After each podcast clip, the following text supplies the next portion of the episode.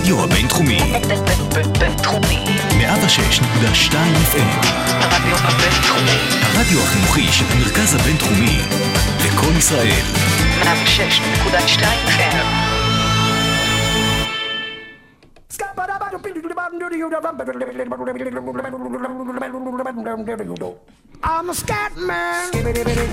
כן, אז למי שלא יודע, מוזיקת הסקט של אה, סקטמן ג'ון, שאנחנו שומעים ברקע, היא סגנון ווקאלי שמוזהה מוזיקת הג'אז.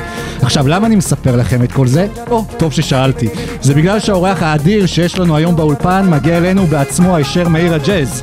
לא, לא יוטה, אלא עיר הג'אז האמיתית של ארה"ב. זו שהחזיקה גם בשם עד שהפרנצ'ייז עבר לסוטלק סיטי וכיום היא מוכרת יותר כעיר הסכנאים. היום בעושים NBA אתם זוכים להצצה נדירה ומיוחדת אל מאחורי הקלעים מהאיש שאולי עד לפני שבוע היה הישראלי הבכיר ביותר ב-NBA אבל הוא לא ספק הישראלי שמכיר כיום הכי טוב את ה-NBA והי, אם תאזינו טוב טוב אולי תאספו בדרך גם כמה עצות איך להגיע ולעבוד בליגה הטובה בעולם. אז עזבו אתכם מסקטמן ג'ון כי היום באולפן מתארח אצלנו סקאוטמן ירון. אתם על עושים NBA פרק מספר 40 שבגימטריה זה מ' כלומר מרתק, מעניין, מדהים ובעיקר מתחילים. עושים NBA פרק מספר 40 יצאנו לדרך Ladies and gentlemen, welcome to OSIM NBA. Here are your starting five.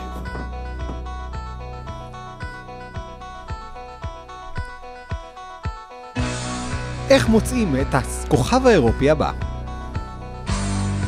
כמה רעיונות עם שחקנים מזכירים הייטק, וכמה זה מזכיר מדידות לדוגמנית?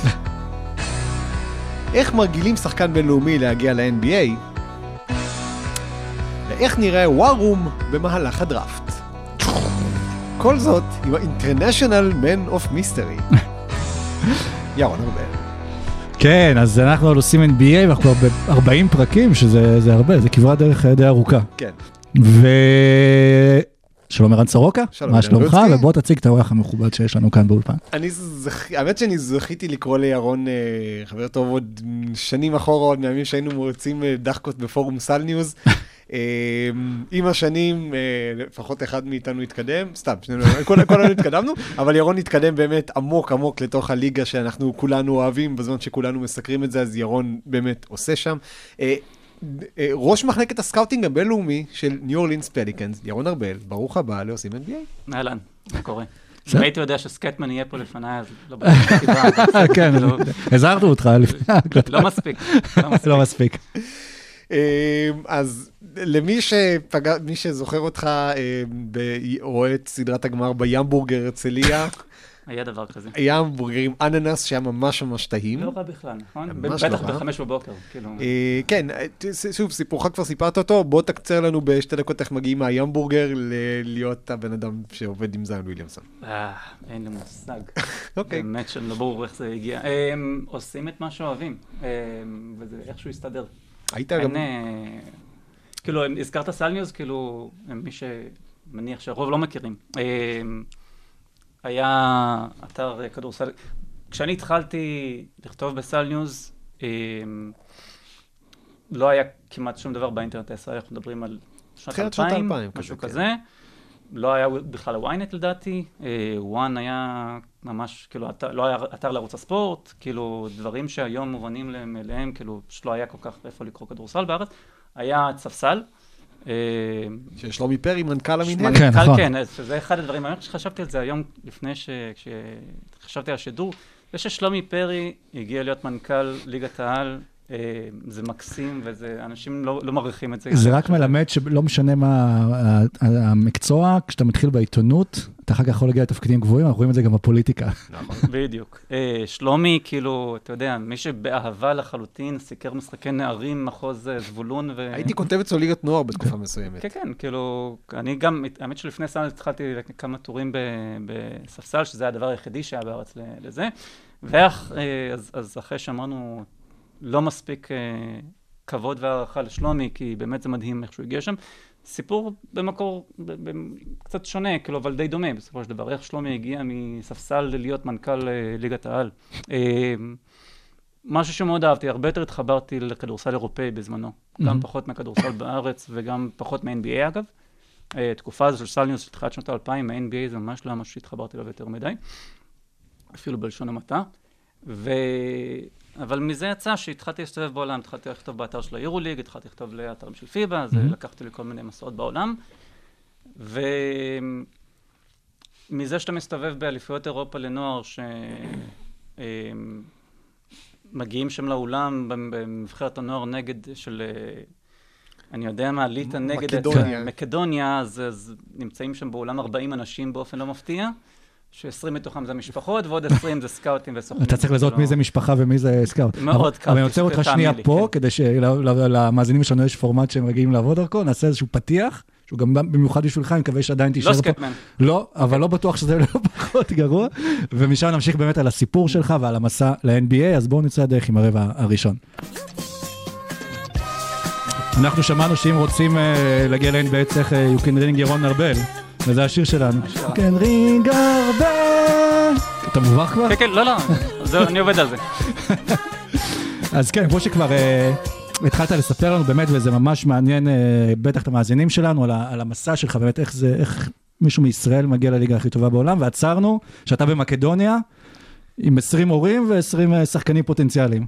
אה, כן, ואתה יודע, מתחילים ליצור אה, קשר עם אנשים, כי אתה יושב אה, 8, 10, 12 שעות באולם עם אה, עם אותם 20 אנשים במשך שבוע.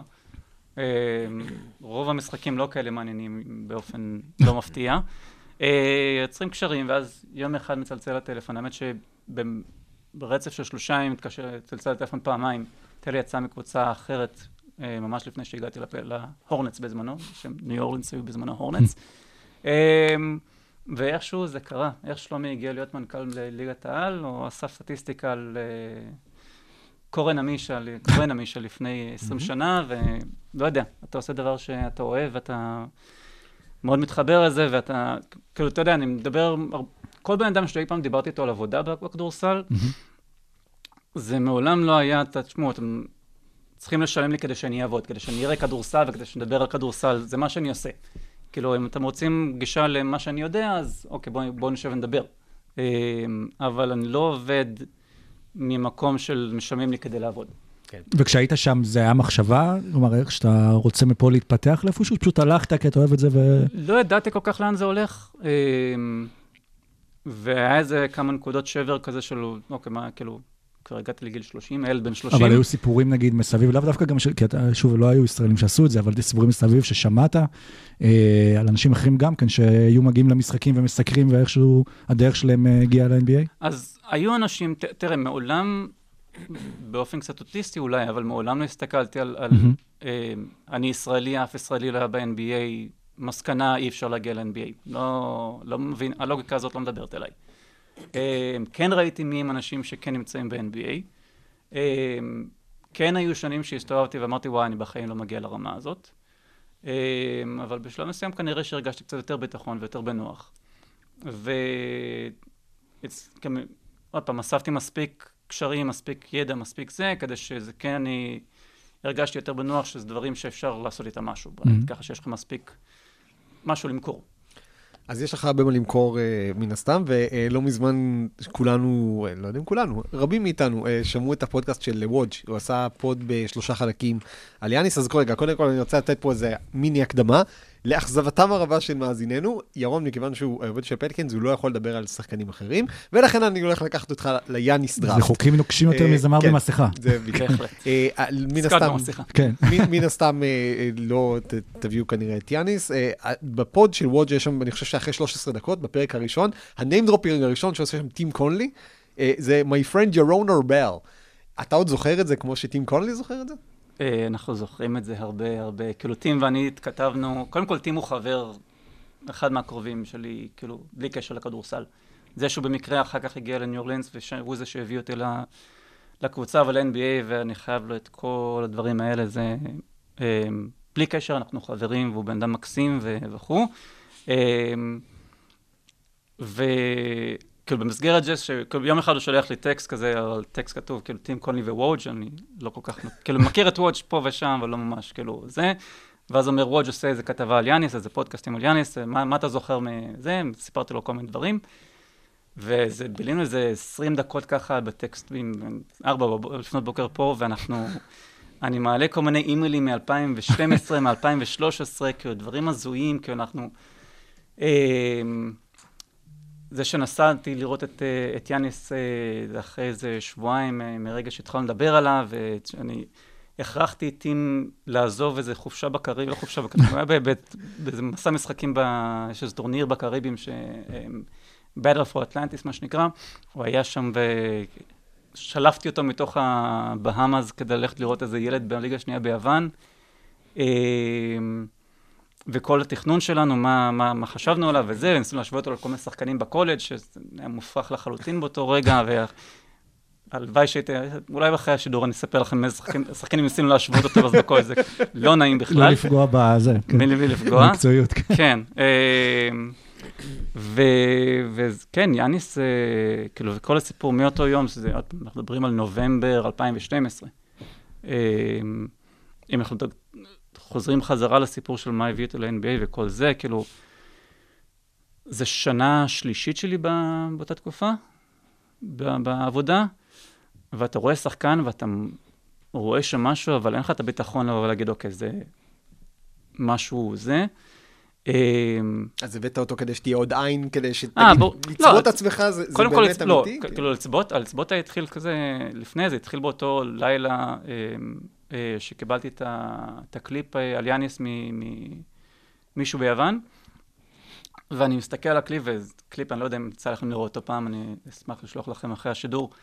אמ, שכאילו, לא איכות תמונה יותר מדי מעולה כמובן, מליגה שנייה ביוון והליגה לנוער ביוון, רואים איזה ילד כזה מאוד מאוד אה, אתלטי וזה רץ על המגרש, וזה תשע דקות של highlights, משהו כזה, ואני זוכר שאחרי שתי דקות אני כזה עוצר ואומר, רגע, מה זה? מה זה? כאילו, מה זה? שולח אימייל לטים, תסתכל על זה, תגיד שאני לא מטורף. כאילו, אני חושב שהניסוח שלי באימייל היה משהו כמו, אני לא... אני לא מאמין שאתה יכול למצוא את לברון הבא בסמואה, אבל יש פה משהו. כאילו, זה, זה אשכרה היה ניסוח. כאילו, זה, כאילו, לברון הבא לא מגיע מליגה שנייה ביוון. כן. אמ, אבל הנה, כנראה שטעיתי. מה כבר ידעתי? כן, ידעת, ואיך באמת נוצר, אתה היום בקשר מן הסתם עם המון סוכנים וכאלה ואומרים לך, או מאמנים וכאלה, ואומרים לך, בוא תראה, יש לי ילד בן 14, בוא תראה, יש לי ילד בן 13, כאילו באיזה גילאים אתם מתחילים לעקוב אחרי אז 13-14 זה מוקדם מדי. אוקיי. אמ, אלא אם זה, טוב. אלא אם כן אתה ברוני ג'יימס. אלא אתה ברוני ג'יימס, כן. לא רציתי להגיד שם אחר, אבל אסור לך לדבר עליו, אז אני לא לדבר כן. עליו. אבל יש לו שם ארוך. כן. אנחנו מתחילים לעקוב אחרי שחקנים בגיל 15-16, משהו כזה, זה אליפות אירופה לקדטים, או כל מיני אליפויות עולם אה, לנוער, שזה גיל 17, ואז מגיעים שם שחקנים בני 16 לפעמים. אה, זה הגילאים בדרך כלל, אנחנו לא... הקטע של לראות את מסי מקפיץ כדור בגיל, אה, כאילו ביוטיוב בגיל 10 וכל מיני כאלה, זה לא, זה לא עבודה שלנו. כן. זה לא זה. השאלה אבל, אם משהו השתנה גם במהלך השנים, כי עם כל הכניסה של הדיגיטל והעובדה שיש וידאוים, אז אם יש מקומות ספציפיים שאתם מחפשים בהם, או שכבר דברים מגיעים אליכם אה, כאנשים דואגים אה, לשלוח, איך באמת מגיעים לכולם? אני מניח שיש אופציה עכשיו להגיע למרחב הרבה יותר גדול של שחקנים. אה, כן ולא, כי בסופו של דבר, חלק מה שהופך את יאנס לסיפור כזה מטורף, זה שיאנס, בגלל שלא היה לו דרכון, בגלל שהייתה לו אזרחות, לא יכול להשתתף באליפויות אירופה לנוער עם נבחרת יוון, או אפילו עם נבחרת ניגריה, לא משנה. זה הכי under the radar שיכול להיות. כן. לחלוטין. אה, ליגה בשנייה ביוון, אף אחד לא מסתכל על זה. כאילו, ליגה שנייה בספרד מסתכלים, צרפת, אה, יוון, כלום. אה, אפילו לא משנה. בגלל זה טוב שהבסיס מסלניוס וספסל שמתחילים בליגות הנמוכות, ואז ליגה שנייה ביוון נראית פה פתאום כמו יורו-ליג. ברור. אני אגב זוכר שב-97 לדעתי זה היה, כן. כששיחקתי את ליגת נוער, אז נבחרת הנוער של ישראל שיחקה נגד נבחרת רוסיה, והיה שם עוד איזה ילד אתלטי מאוד, שרץ את המגרש כמו מטורף, ומרכז וחוסם, ואמרו לי, הילד הזה, אנדר קירילנקו, עוד יום אחד יצא ממנו משהו. כאילו, הסתכלתי, אמרתי, וואו, זה, אמנם לא יצאתי סקאוט, אבל מאוד התלהבתי ממנו כבר בגיל 16, אני חייב להגיד. כן, ושבע שנים אחרי זה משהו כזה, היה את קורולב, שגם נראה משהו דומה, כן. יצא ממנו קצת פחות. בדיוק. אמ, אבל, אבל עזבו את יאנס שנייה, כי זה באמת סיפור מטורף ברמות, כאילו, וזה מה שעושה אותו כזה מקסים, שהוא הגיע מהמקום שבאמת לא אמורים למצוא שחקנים עד הטופ של הטופ, פעמיים MVP, 99.9 מהשחקנים יעברו דרך נבחרות. מהמם. כאילו, אה, אולי קצת נשמע מגוחך שאנחנו נותנים למאמן נבחרת האקדטים של קרואטיה לעשות לנו את הסינון, או, או נבחרת הנוער של לא יודע מי, אה, אבל בסופו של דבר השחקנים האלה הם מספיק טובים, הם ישחקו במקומות האלה, הם יהיו בנבחרת הנוער. לקחנו שנה שעברה בדראפט שחקן ברזיל בשם דידי. אוקיי, אז דידי כן שיחק בנבחרת הקדטים של ברזיל, בנוער הוא כבר לא שיחק, ואז יש כל האליפויות של דרום אמריקה, שסורוקה בטח מכיר בעל פה, אה, היה אליפות עד אנדר 21, שפתאום הזמינו אותו מחדש לשם. אה, אז, והוא לא ממש היה מישהו שהיה על הרדאר, שאתה יודע, זה פרסט ראונדר כזה שכולם מכירים. אה, בסופו של דבר, השחקנים האלה משחקים בכל האליפויות האירופה האלה שזמינות לכולם ביוטיוב. אה, אני כן יכול להגיד לך, כאילו, עוד פעם, בהקשר למה שדיברנו מקודם, העבודה הראשונה הראשונה שלי ב-NBA הייתה עם, בכלל עם דנבר נגטס. אה, כשמסאי היה, לא, סליחה, לפני שמסאי היה שם, כשמסאי בדיוק עזב לטורונטו. אה, אז קיקי, מי זה היה אז? קיקי היה... קיקי ונדרווי. קיקי ונדרווי היום עובד במשרדי ה-NBA. אה, הם אה, שכרו את שירותיי כמישהו שיקליט להם משחקים וישלח להם DVDs, אשכרה משחקים, כי לא היה אז סינרג'י, מי שמכיר, לא היה, כאילו, פשוט לראות משחקים היה לא מובן מאליו, אנחנו מדברים על 2007 כזה. אה, אז אני הייתי יושב, התקנתי צלחת לוויין בדירתי, הקלטתי משחקים מכל העולם, והייתי שולח להם DVDs, וזו הייתה העבודה שלי, כאילו, עבודה. אה, היום לא צריך את זה. כאילו, העולם השתנה, היום אתה יכול לשבת במרתף או. ב... הרי נפאל, או, או לחוף בריו, אם אתה קצת יותר אה, הרפתקן, ו- ולראות את כל המשחקים. אה, האם זה מספיק טוב? לא, אבל אתה תהיה חשוף לכל, כמעט לכל השחקנים שצריך להיות חשוף אליהם. אה, זה לא, עוד פעם, יש הרבה יותר עבודה לעשות. זה שהקורונה כפתה לנו מציאות שבה אנחנו יושבים ורואים משחקים עכשיו ולא מסתובבים בעולם ורואים שחקנים בעיניים ולא אה, יוצא לנו לדבר עם המאמנים כמו שאנחנו רוצים לדבר עם המאמנים וכו', זה קצת בעיה בפני עצמה, אבל עוד מעט זה נפתר.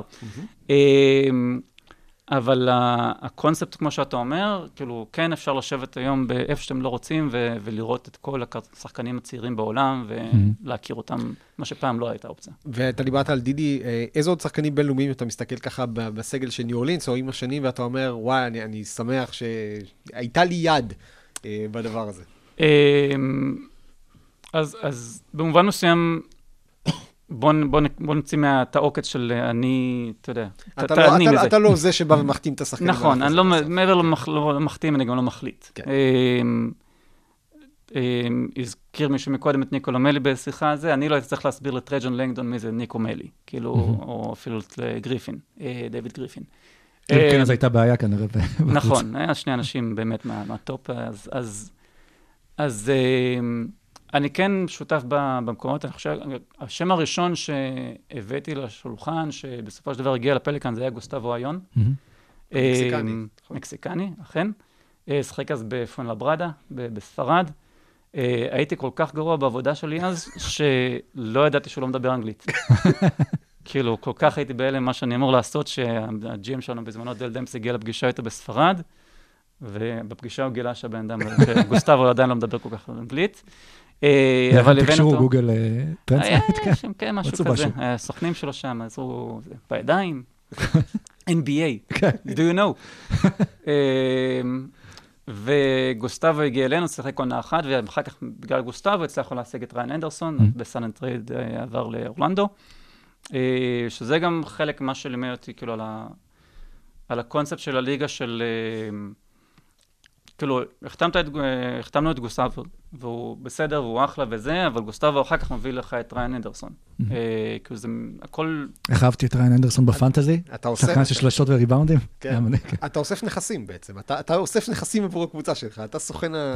אה, העבודה, היא לא בהכרח למצוא שחקן שיהיה מהקבוצה שלך לעשר שנים הבאות. אה, העבודה היא למצוא שחקן, אתה יודע, שיהיה חלק מהקבוצה, ואם השחקן הזה בסופו של דבר עוזר לך להשיג שחקן אחר, as good as, או אפילו יותר Mhm. טוב. אה, כן, זה, זה חלק מהעבודה. אחר כך הבאנו את בריאן רוברטס, שהגיע דרך היורוליג, הגיע דרך גליל עליון. שיחק בגלבוע כן. גליל, כן, גלבוע, גליל, מה- אחד מה- מהמתגלים. אמ, בריאן רוברטס הגיע לנו דרך ה Summer League, וזה היה לשכנע את בריאן רוברטס, שהיה כבר שחקן יורוליג אה, באותה תקופה, אה, אם אני זוכר נכון, לבוא לשחק ב Summer League, זה היה בגיל 27, אני חושב. אה, לא היה מובן מאליו, עבודה בפני עצמה. והיו עוד כל מיני שחקנים במהלך השני, ריין אנדרסון, נזכרנו, ריין אנדרסון נפצע בפציעה ממש ממש אה, נדירה, שהוא עבר באיזה משחק, אני לא, זוכ... לא טועה, בבוסטון. אה, הבאנו את אה, לוק באביט, ששיחק אז ברוסיה, בנובגורוד. ולוק באביט נבחר בסיבוב הראשון, היה אצלי בפורטלנד, לא כל כך קיבל דקות, החליט שהוא, החליט, עבר ל- לרוסיה לשחק בנובגורוד. אה, נראה לי שיש מישהו שבאופן מודע מחליט לעבור לרוסיה לשחק בזה. כן, אז זה בדיוק, לשם אני, כן יש לך, עשית משהו רע ויש לך לשם אני בדיוק חותר. כי- דל אה, שאל אותי בזמנו, אתה בטוח שהוא רוצה לחזור? כי הוא היה ב-NBA, אה, כאילו, ולא כל כך שיחק, אני אומר לו, דל, זה מוסקבה, זה נובגורוד. כאילו, זה שלוש שעות ממוסקבה. זה זה לא- כמו ניו אורלינס ללוס אנג'לס או משהו, אני מניח. כאילו, נובגורוד זה, כן. אה, ברמות שלוק באביט פשוט ארז ועזב. כאילו, לא, לא, אתה לא, יודע, כן, לא אמר לקבוצה שהוא עוזב, לא כלומר. אני בא, כאילו, נובגורוד. אמ, כן, היו כל מיני חברים במהלך הדרך. עוד פעם, זה עבודת צוות, אני לא מחליט, אני מביא את השמות, התפקיד שזה להביא כמה שיותר מידע לשחקנים, כדי שמי שמקבל את ההחלטה יקבל את ההחלטה הכי משכילה והכי, בתקווה, נכונה. וזה נכון לכ- לכ- לכולנו, לכל, כל, כל הצוות הזה, תשמעו, בסופו של דבר, העבודה של ה-GM ב-NBA זה עבודה מטורפת. אמ, מבחוץ זה נראה שהוא לבנות קבוצה ולנהל את ה... לעשות את הבחירות בדראפט ו- וזה, בסופו של דבר הבן אדם הזה גם, כאילו, הוא זה שמביא את המאמנים, אה, בטח את המאמן הראשי, משם מה שאנשים שעובדים תחתיו זה כמובן בשיתוף עם המאמן הראשי. אה, הצוות הרפואי, הפרפורמנס, אה, יש אה, עובדי מנהלה, זה, זה הכל אנשים שתחת ה-GM. אה, וכולם, תחשבו על שצריך לנהל משא ומתן על חוזים עם 50 אנשים. כן. לא שאתה יודע, אין, אין ג'ובים בעולם שעושים את זה, אבל uh, מבחוץ, כמו שמסתכלים על GM בכדורסל, זה הרבה הרבה אפילו, ביום-יום זה הרבה הרבה יותר גדול מזה. Um, בשביל זה הוא צריך אנשים שיעבדו בשבילו ויעזרו לו כשהוא מגיע לדראפט, ליום של הדראפט, או כשהוא מגיע ליום של הפרי אג'נסי, שיהיה לו את כל המידע, וברגע שהוא משהו חסר לו, שיהיה לאן ללכת. Um, כי הוא צריך לקבל את ההחלטות בסופו של דבר, והוא זה שעומד בפרונט. Um, ואתה יודע, התפקיד של כולנו בצוות, אה, כל אחד עם התחום האחריות שלו, אפ- אפילו יש קבוצות, עזבו עכשיו שמות, יש קבוצות שאנשים הם יותר אה, אחראים על תחומים קצת יותר, נקרא לזה יותר, אה, זה יותר אה, גמיש, כאילו, מה, כאילו יש אנשים, שיש צוות שכולם יודעים הכל בערך, אז נגדיר את זה ככה. אה, כן, זה, זה, זה הכיוון בסופו של דבר, זה פשוט המון המון המון עבודה, הרבה דברים לעקוב אחריהם, וצריך כמה ש... אז אסור, ש... בוא נגיד ככה, המטרה היא ש... לשלוט, במ... שלא יהיו טעויות שאפשר לשלוט בהן, אוקיי? מהמם. אם לשחקן יש בעיות בברכיים, אנחנו צריכים לדעת שיש לו בעיות בברכיים, עדיין מח- מחליטים להחתים אותו, בסדר, לקחנו סיכון מחושב, אנחנו יודעים שיש לו בעיות בברכיים, אבל אי אפשר להחתים שחקן עם בעיות בברכיים בלי שיודעים. אז אנחנו צריכים לאסוף את כל המידע כדי שהוא יקבל את ההחלטה, כן או לא. טוב, הזכרת בדיוק את הדראפט, וזה ייקח אותנו ממש עכשיו לרבע הבא.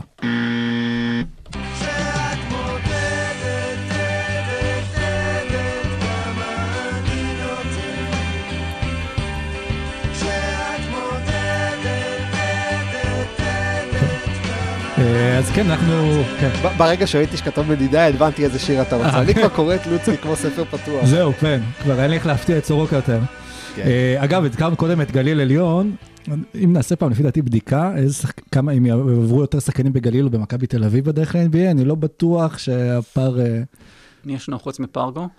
אה, אה, הזכרנו גם קודם. אה, אמרת עם בריאן בריאן רוברטס, נכון. נכון, אה, אה, אני לא יודע אם טי.ג'יי ליף נחשב, הוא עבר בגליל. עליון דרך אבא שלו. אה, לא, אבל היו הרבה, לדעתי. אה, מייק, אה, סקוט, אה, אה, עמרי כספי, כן. עמרי כספי. כספי, דורון שפר, אה, וסוג של... אה, סוג של... אה, אליאור אליהו, אם כן, אתה סופר דורון. מייק סקוט, נכון? אה, אה, ג'יימס, לא? מייק. מייק ג'יימס היה בליגה, בגרסה הלאומית כן. של אה, נכון. כן, זה- זה אותו דבר. כן. הסתכלתי השבוע באתר של המינהלת, ראיתי שסופרים את האליפויות והם ביחד, אז... הבנתי. אז, אה, וכן, אז אבל שיפור שיפור בשירים, אגב. מה? עברנו זה משתפר. כן. כן, זה... חכה, זה רכבת הרים. אה, אז הזכרת באמת את ה... כבר התחלת לדבר קצת על הדראפט, ומה שבאמת לפני שבוע כל המדינה חוותה אה, דראפט, לא נראה לי שהיה תקופה שכולם מחוברים לזה, גם בגלל הקורונה, כן, מה לעשות, וגם בגלל שהיה לנו שחקן שנבחר, כאילו, בחירה מאוד גבוהה. ועוד שחקן בסיבוב השני. ועוד שחקן בסיבוב השני, נכון? ובאמת השאלה שלנו עכשיו היא, מה הקבוצות מחפשות בשחקן שניגש לדראפט? מה הדברים שאתם מודדים? אמ, פוטנציאל. פוטנציאל ואת היכולת לממש את הפוטנציאל, זה השורה התחתונה. אמ, יש הרבה שחקנים מוכשרים, אה, חלקם יותר, חלקם פחות. לא לכולם יש את הכלים אה, לממש את הפוטנציאל הזה. אמ, הבעיה היא מבחינתנו, שאנחנו ניגשים לשחקנים בגילאי 18, 19, 20, 21, 22, זה הטווח, והם לא אפויים חלקם. כאילו, אנחנו עדיין לא מכירים את הגרסה הסופית שלהם. אמ, אנחנו מגששים באפלה ב... ב... כדי לנסות להבין מי, מי נגד מי, אבל ואני רוצה לספר, להסתכל על זה בצורה אחרת שנייה, אם זה יעזור לכם. יש 450 שחקנים ב-NBA, אוקיי? אנחנו יודעים מה, בואו נעשה תרגיל. טלפונים לידכם? כן. יפה. לשלוף, מ... לשלוף מחברות. כל אחד, חמשת הפוינט גארדים הכי טובים ב-NBA. היום? היום, בלי להגיד אחד לשני, תעשו את הרשימה אה, לבד, אוקיי. שנייה. אוקיי. כן, מז- מזמין את כל אחד שמקשיב לעשות פאוזה ולעשות לעצמו את הרשימה. קחו את החמש פוינט גארדים הכי טובים בליגה עכשיו. או שלושה, או אוקיי. מה שבא לכם. זה, תספרו פוינט גארדים מי שבא לכם. אם רוצים להגיד שג'יימס ארדן ויאניס הם פוינט גארד, סבבה, אין לי בעיה. אוקיי. אוקיי. אתה רוצה להתחיל? נעשה שנשווה? מוזיקת המתנה. אני יכול לשים את. אני אני העמוד סקטמן. No more. אה, כן, אתה רוצה להגיד מי החמישייה שלך? אני- אה, אני אני התחלתי רק עם הראשון עדיין, אבל... הבנתי. אה, אני, כאילו, מבחינתי... אה, רגע, רגע, כן. לפני שלוצקי מסיים, אוקיי. תן לו את ה... את ה- תן לך זה. את הזה, כן. אני יכול להגיד, אני לא אני לא אכנס לך ב... אוקיי, אני תוהה אם אנחנו חושבים את לברון מרכז, לדעתי לברון הוא כיום רכז. אוקיי, סבבה. אז אני הולך על לברון, על סטף קרי, על דמיאן לילארד, על קריס פול ועל קייל לאורי, נניח. אוקיי. אה, מקווה שלא שכחתי. אה, או, כן, שכחת לא, המון. לא. כן. כן. אה, אני מחכה שקיירי יחזור לעצמו לפני שאני מחזיר אותו לחמישייה הזאת. כן, בווקר בעיניי עדיין לא. אה, קריס פול? לא, קריס פול אמרתי. קריס פול אמרת, סליחה. אמרתי סטף, לילארד, פול, לאורי ולברון. לברון, אוקיי. אז אני אגיד אה, סטף, לילארד, פול, אה, הרדן, אוקיי. ואני אתן לך את זה, ורונדו. ורונדו. כן, כן. אוקיי. אמ, אז תראו, יש לנו פה שני אנשים שמאוד מבינים ב-NBA, עוקבים אחרי NBA ולא מצליחים להסכים על חמשת השחקנים הכי טובים בעמדת, בעמדת הרכז. אם, אני, אם הייתי מבקש מכם את חמשת השחקנים הכי טובים ב-NBA, גם לא הייתם מצליחים להסכים. אמ, היינו צריכים להביא פה את שרון, שאל אותו מה, מה, מה הוא קיבל אחרי שהוא פרסם את נבחרת החלומות, את. הדירוגים שלו, את ההודעות אוקיי. ההצעה, מהקוביסטים, כמוני. אה, כן. כמובן. אמ, אז אנחנו מסתכלים על שחקנים שמשחקים כבר עשר שנים ב-NBA, משהו כזה, ואנחנו לא מצליחים לדרג אותם בקונסנזוס, כאילו, אין קונסנזוס על מי החמשת השחקנים הכי טובים ב-NBA, או חמשת הרכזים הכי טובים ב-NBA. הדראפט זה לבוא ולקחת שחקנים שהם אפילו לא ב-NBA, ולנסות לדרג אותם. אז מה הסיכוי שנפגע באותם אחוזים? מה הסיכוי שנצליח, כאילו, שזה יהיה באותו סדר כמו כולם? כאילו, ש... אין, שנמצא קונצנזוס כזה של כל השחקנים. אמ, זה בלתי אפשרי. אמ, תסתכלו, היה בזמנו פודקאסט, אה, לדעתי אצל וודג', אמ, של ה-GM של ה-Warriors. אה, מיירס, בוב מיירס. נכון, בוב מיירס. שסיפר על איך בעונה השנייה, שהם התחילו את העונה השלישית שלהם, אה, העונה שהם, סליחה, העונה שהם זכו באליפות, זו הייתה העונה השלישית של דריימונד גרין, והעונה ש... אה, איך קוראים לו? לי? דיוויד אה, לי נפצע. דיוויד לי כן. נפצע. והוא מספר שם על איך שהם פתחו את העונה, אתה לפני פתיחת העונה, אתה יושב עם המאמן, וביחד בונה את ה- depth chart וכל זה, וכן, כן, דריימונד יעלה מהספסל, ייתן 10-15 דקות טובות, וכי יש לנו בכל זאת freaking אה, דיוויד לי פה. בסוף העונה אפילו, כאילו, דיוויד לי נפצע, דריימונד פותח במקומו, קצת השתנו דברים מאז בקריירה של דריימונד גרין. כן. זה בן אדם שהיה אצלם במשך שנתיים מתחת לעיניים שלהם. כאילו, יום-יום ראו אותו באימונים, ראו מי משחק, הוא שיחק 150 משחקים לפחות אצלם בשנתיים האלה, והם עדיין לא ראו את זה ש... אני רוצה להגיד שבאותה עונה אני קיבלתי את דריימונד גרין בפנטזי במחיר של נזיד עדשים, משהו כזה בערך. אז אתה כן ראית את זה. כן, כל- נתתי שחקן פצוע עליו יותר מזה. אני אגב באותה עונה אני בחרתי את ג'יימס הרדן בפנטזי, לדעתי, או לא- אותה עונה או לא, עונה אחת לפני כן, ואחרי שבוע עשו עליו את הטרייד ליוסטון. וואלה. ובחרתי אותו לדעתי סיבוב שלישי או רביעי, משהו כזה. במשחק הראשון. דפק 50 כן. נקודות או משהו כזה, כזה, זוכר כן. אמ, אז, ועוד פעם, אני מצטט פה את ה-GM של הווריורס בעצמו, זה לא מה שאני אומר על הקבוצה.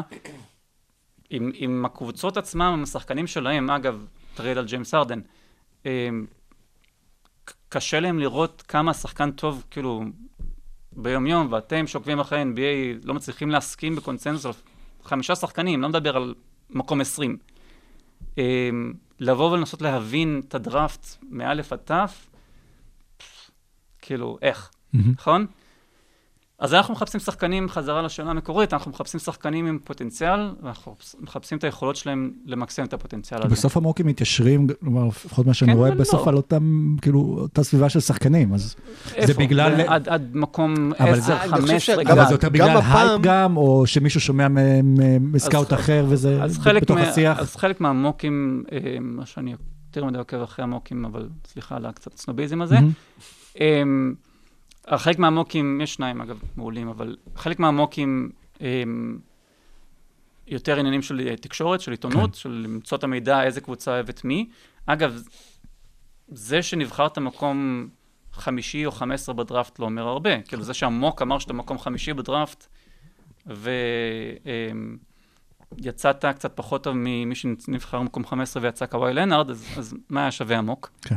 אז, אז המוקים לא כזה משנים לעבודה שלנו בסופו של יום, בגלל זה התגובה שלי. אמ, אז, אז אתה יודע, מארק גאסול במקום 48, מאנו ג'ינובילי 57, קריס... אה, כל, בוא, בוא, בוא נסתכל עכשיו על... אייזאה תומאס 60. 60, כן. יודעים מה, בוא נסתכל על זה במקום אחר. בן וואלאס undrafted. הלכת למקום שאני זה. בוא נסתכל עכשיו, כל קבוצה בטופ של ה-NBA עכשיו, יש לפחות שחקן אחד שהיה undrafted. בואו נלך על, האלפ- על מי- קרוסו ב- בלייקרס, אה, דנקן רובינסון כמובן וקנדריק נאן במיאמי, בראד וונמייקר, תייס בבוסטון, אה, דניאל האוס ביוסטון, אה, בואו נעבור קבוצה קבוצה. אה, מי עוד היה שם בטופ? דנבר יש להם את... דנבר טורי- טורי קרייג. טורי קרייג. מי עוד היה שם שם בטופ של הזה? מילווקי. הקליפרס, אה, קליפרס... קליפר זה, איך קוראים להם? אני אגיד לך מי זה. קודם כל היה את בברלי שנבחר אה, מקום בבר- 42, נכון, ועבר אבל- דרך ברק נתניה אצל צביקה שרף. נכון. אה, כן, היו שם גם... אה, ג'מייקל גרין, ג'מייקל. נכון. ג'מייקל גרין לא נבחר בדראפט. כל קבוצה בטופ של ה-NBA, לא מדבר איתך על שחקן שהגיע ל-NBA, כל קבוצה בטופ של ה-NBA יש לה שחקן שלא נבחר בדראפט בכלל. כאילו, ושחקן שמשחק, אני לא מדבר אפילו על ג'וונטה גרין בבוסטון שלא משחק, כאילו, והגיע ל-NBA. כן, ואן פליט בטורונטו. ו- ולווי בטורונטו, יפה. כן. אה, שחקן משמעותי שמשחק, undrafted. אז, אז זה, זה הסיטואציה היום, כי זה הרבה פחות, אה, אם נבחרת מקום חמישי, או... והכי שמח לדני, בשביל דני, והכי שמח בשביל ים כמובן. אה, זה שהם נבחרו, איפה שהם נבחרו, זה מספר בסופו של יום, זה אומר כמה משכורת תרוויח במקרה של דני. אה, לא מבטיח לו כלום, עכשיו לדני יש, אה, וגם לים, יש מוסר עבודה כל כך מדהים, שכמו שדיברתם קודם, האם יש לך את הכלים לממש את הפוטנציאל, ברמת המוסר העבודה יש להם הרבה, אפילו, אפילו כאילו, אי, אי אפשר לעבוד יותר קשה ממה ששני הילדים האלה עובדים. אז המוסר עבודה בסופו של דבר, שאתם מסתכלים על שחקנים, והיום יש את ה... השנה היה פחות, כי זה לא היה את הקומביין המסורתי, אבל יש לך את הקומביין הזה, שזה נראה קצת כמו, לא, לא רוצה להיכנס למטאפורות אה, מגעילות במיוחד, אז נגיד שזה נראה קצת כמו תחרויות אה, מלכת יופי. אוקיי. אה, שאומרים לך, תעשה ככה, וכמה אתה מגיע גבוה, וכמה אתה רץ מהר, וכמה את הדבר הזה, ואתה מסתכל ואתה אומר, אוקיי, לבן אדם הזה יש ורטיקל 40, אה, והמוסר העבודה שלו אה, פח אשפה, ולבן אדם הזה יש ורטיקל 30, והוא עושה פחות דוחק כפיפות בטן, אבל יש לו מוסר עבודה מטורף. נכון. אז המוסר עבודה זה בסופו של דבר מה שהרבה פעמים מכריע את הכף כשאתה מתלבט בין שני שחקנים? וגם מה זה מוסר עבודה, אגב? מאיפה אתה מקבל את זה? מהיכרות עם השחקן, מדיבורים עם המאמנים שלו, הסוכנים שלו? נראה לי גם, אה, נראה לי גם? הרבה קשור למקום שהוא נמצא מבחינת הפוטנציאל, שחקן שאולי אתה רואה בו פוטנציאל, אבל אה, הוא עדיין לא התחיל לממש אותו, אז יותר אולי חשוב לך מוסר העבודה, לעומת מישהו שכבר אתה רואה את הכישרון שם, ואז אה, אולי זה פחות בסדר העדיפויות שלך. מסכים לחלוטין. תראו, בגדול, זה... זה ניסיון להבין מה יש לך שאי אפשר ללמד ומה אין לך שאפשר ללמד, אוקיי? אם אפשר לשפר את הכלייה שלך וכרגע אתה קולע ב-25 אחוזים, ויש, ויש לך מוסר עבודה, אז כנראה שאפשר לעבוד על זה. אם אין לך מוסר עבודה, פוטנציאלית אפשר לשפר את זה, אבל אם אתה לא תעבוד, אז לא תשפר את זה, נכון? העבודה היא בסופו של דבר להצליח לבודד את הנתונים האלה ולראות על מה אפשר לעבוד, על מה אי אפשר לעבוד, והאם יש לך את הנתונים שמאפשרים לעבוד על זה. עכשיו, הזכרת דוגמניות מ- מקודם, ההשוואה היא לא מופרכת בכלל, מבחינתי. אמ, לכל אתלט באשר הוא, זה לא משנה אם כדורסל או, או כדור מים או, או מה שזה לא יהיה, או קופץ משולשת, אפשר לחלק אותו, ל, ל, לש- לחלק את זה לשלושה מימדים. אמ, פיזי, מנטלי, מקצועי, אוקיי? אז אה, צריך שיהיה לך איזה יתרון פיזי מסוים, צריך שיהיה לך יתרון כישרון מסוים בספורט הספציפי שאתה מתעסק בו, וצריך שיהיה לך איזה מטען מנטלי שאיתו אתה יכול למנף את הפוטנציאל הזה. דוגמניות זה לא בהכרח שונה מזה. כאילו, דוגמניות, אה, אה, זמרים, כאילו, צריך שיהיה לך איזשהו כישרון, במקרה של דוגמניות פיזי, אני חושב שזה די ברור מאליו. ושידעו להביא שלום עולמי. או את מטה וולד או אז- נורמליזציה זה גם עובד. אז אתה אומר את זה קצת בצחוק, אבל זה כן חשוב, כאילו, לא כל אחת יכולה להיות אה, ג'יזל, לא כל אחת יכולה להיות בר- ברפאלים, לא הדוגמניות האלו, האנשים שבטופ של הטופ של עולם הדוגמנות, הם גם פרסונה. כאילו, הם גם יודעים לסחוב מותג, הם כאילו, יודעים לעשות דברים שהם מעבר, הרבה מעבר לפרצוף יפה. ולא, הם לא בהכרח הפרצוף הכי יפה ש, שקיים בעולם, יפים בפני, יפות בפני עצמן. אני מאמין לפחות בזה, שמה שמשים אותם באפשרות להיות בטופ של הטופ, זה סוג של פרסונה שמאפשר להם לעמוד ב- במקום הזה. אה, אותו דבר, עוד פעם, הלכת לתחום של הבידור, הזמרים, אם אין לך את ה... צריך סוג של כישרון בלשיר, יכול להיות שאם יש לך, אתה יודע, לנגן על פסנתר, יש לך אצבעות מאוד ארוכות, זה יעזור, אבל אם אין לך מוסר עבודה של לנגן שבע שעות ביום, אם אין לך אהבה לפסנ... לנגן פסנתר, כאילו לעשות את זה שבע שנים, כמו ששחיין צריך לשחות עשר שעות ביום, אם אין לך את הדברים האלה, אז זה שיש לך את הנתונים לא מקדם אותך, או שמקדם אותך למקום מסוים. ונגיד ויש- ווינגספן באצבעות, כן. יש לך כדי... לחלוטין. ונגיד ויש לך את כל הנתונים האלה, אה, ובסוף בא- באים לקבוצה שני שחקנים שהם צריכים לבחור ביניהם. אז אה, הקבוצה גם תש, אה, תיקח בחשבון את האופי של השחקן, זאת אומרת, את יכולה לבחור אה. שחקן עם אופי שיותר מתאים, אבל אולי נתונים קצת פחות טובים, ויותר מתאים לתרבות של המועדון. אז האופי של השחקן הוא אחד, זה השלב, זה החלק המנטלי שאני מדבר עליו. אמ, לחלוטין זה חלק מאוד מאוד מאוד מאוד חשוב. בזה, סורוקה שאל קצת מקודם, מה יותר חשוב, הוורטיקל או המזר עבודה. תראו, זה, זה נשים את השלושה קומ- הרבדים האלה של אה, מקצועי, פיזי, מנטלי. כל, כל פרוספקט בסופו של דבר, או כל שחקן, אפשר לשים אותו, אתם יודעים, באיזה גרף כזה של אם אתה 100, 100, 100, אז אתה לברון ג'יימס כנראה, או יאניס, או, או משהו כזה. אבל רוב רובם של השחקנים בעולם הם 57 בזה, 42 בזה, 34 בזה. אמ, אפשר לראות את זה בטוקי גם. בדיוק, יפה, הנה, בנו את זה כמו כן. שצריך. אמ, הם לא בנו את זה, אגב, ברובד הזה, הם עשו את זה ברובד אחר. פוטנציאל וכאלה. פוטנציאל, בדיוק. אמ, Thank God for 2K. כן, ודני יש שם 75 אגב, שזה ציון ממש יפה. כן, לא. לרוקי. לרוקי זה לא הרבה- לא בכלל. אה, כן. אבל בסופו של דבר, כשאנחנו צריכים לקבל החלטה, אז... כי אני שם את זה עכשיו במספרים, אבל זה לא מדעי, כי אנחנו לא באמת יודעים למדוד שה... שהפיזי הוא 79 או, או 64, אה, ושהמנטלי, המנטלי זה בטח התחום שהכי קשה לנו לכמת אותו ב, בדברים. ועכשיו גם מוסר עבודה, אתה יודע, זה דבר מאוד מאוד, אנחנו חוזרים למוסר עבודה, אבל זה דבר, זה ממש לא הדבר היחידי, אבל זה הכי קל להסביר אולי. אבל כשאתה שואל מה מאמן, סורוקה שאל מקודם קצת, מי מי אנחנו מדברים, אנחנו מדברים עם מי שאנחנו רק יכולים. מאמנים, זה, זה, מבחינתי אין לי בעיה לדבר גם עם האפסנאי של הקבוצה, כי גם הוא מכיר את השחקן ברובד כזה או אחר, לא, לא באיך הכלייה שלו, אבל הוא מכיר את השחקן. אמ, ואנחנו אוספים מידע ומנסים לבנות מזה סוג של פרופיל של השחקן, זה מה, מה זה נראה כמו עוד כמה שנים. בואו ניקח את זה הדוגמה. ממש עבודת אה, מוסד, כאילו, אה, תיקי מודיעין. אה, אמר בית הלחמי שתחקרו אותו על ים הדר כמו שמתחקרים מהשב"כ. כן. אז איך שבית הלחמי יודע איך מתחקרים בשב"כ, זה כבר נושא- נושא אחר. אנחנו גרים בישראל. אנחנו לא נשאל. אריאל אחד מתוקים. הוראת טהרן, כן. אבל, אה, אבל אה, כן, זה, זה, כי אנחנו, אנחנו לא, תשמעו, תראו, אנחנו מדברים, עוד פעם על ילדים בני 19, 18, לפעמים, אתה יודע, 22 במקרה, ה- הם, אנשים שהאופי שלהם עדיין לא בהכרח התגבש. כאילו, אנשים שכן מגיבים לסיטואציה אחת ככה ולסיטואציה אחרת תגיבו אחרת. אה, תראו את זה במקום של השחקנים שמקבלים את ה...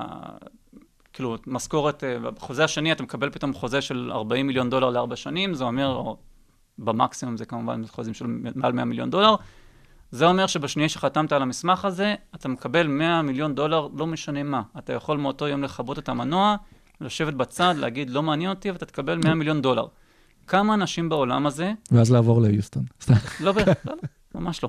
Uh, כמה אנשים בעולם הזה, כולל האנשים שיושבים פה באולפן, בגיל 22, 23, אומרים להם 100 מיליון דולר, ואתם לא צריכים להתמודד עכשיו, לא לעבוד קשה, לא לשמור על הדיאטה, לא להתמודד עם זה שבטוויטר כל הזמן יסתבטו עליכם כי היה לכם משחק לא טוב. Uh, כל התקשורת שיושבת עליכם, לא צריכים, רק שבו בצד, אל תעשו כלום, יש לכם 100 מיליון דולר. לא מובן מאליו. ואיך אנחנו יכולים לדעת מראש שהבן אדם אשכרה ימשיך לעבוד קשה ולקבל את כל ה... לסחוב אחריו franchise שלם ביום שהוא חתם על זה? אנחנו לא יודעים. נכון? כי הוא מעולם לא היה בסיטואציה הזאת, כי הוא מעולם... אנחנו יכולים לשאול את כל המאמנים בעולם, אנחנו לא נדע אם... איך הוא יגיב. אנחנו יכולים לנחש. בדראפט כמו שהיה עכשיו, נניח, שלא הדראפט של זיון, שכולם ידעו מי ילך ראשון, אלא הדראפט שעכשיו, שמהמקום 13 לקחתם את קיירה לואיס, כמה פרופילים כאלה בסוף אתם מביאים לגריפין? אה, כלומר, מתוך כמה שחקנים, בסופו של דבר, הוא, הוא מקבל את ההחלטה. מגיע הזמן, ו- ועכשיו אתם על הקלוע, on the clock, כולם. כאילו, אין פה... ב-30, 40 איש, יותר. 50, כן. שחקנים? כן. בהחלט. בהחלט. כאילו, יותר מ-60, כי יש 60 בחירות, אנחנו מוכנים על הרבה... יותר מ-60, כי... אגב, יש ל... אה, בחרתם קבוצות- במקום ה-60 לדעתי, את, אה, נכון? בסוף לא, בסוף אה, זה עבר למילווקי. זה עבר למילווקי, חזרה למילווקי, זה היה במקור של מילווקי, זה עבר למילווקי יחד עם ג'רו הולידיי. אמ, יש קבוצות שהתחילו לעשות עכשיו, אה, אתה אתה יודע, כל אחד עושה את ה ranking שלו, ואז אה, יש קבוצות שעושות עכשיו ranking למקום 61. בעיק- בעיקר זה מתקשר למה שדיברנו מקודם על קורוסו ודנקן וכל החברים ש-undrafted ומשחקים בזה, אז אתה גם רוצה להסתכל על ון וליט, מי הוון וליט הבא? אז הרבה קבוצות עושות גם אה, דירוגים למי 61, מי השחקן הכי טוב שלא הולך להיבחר.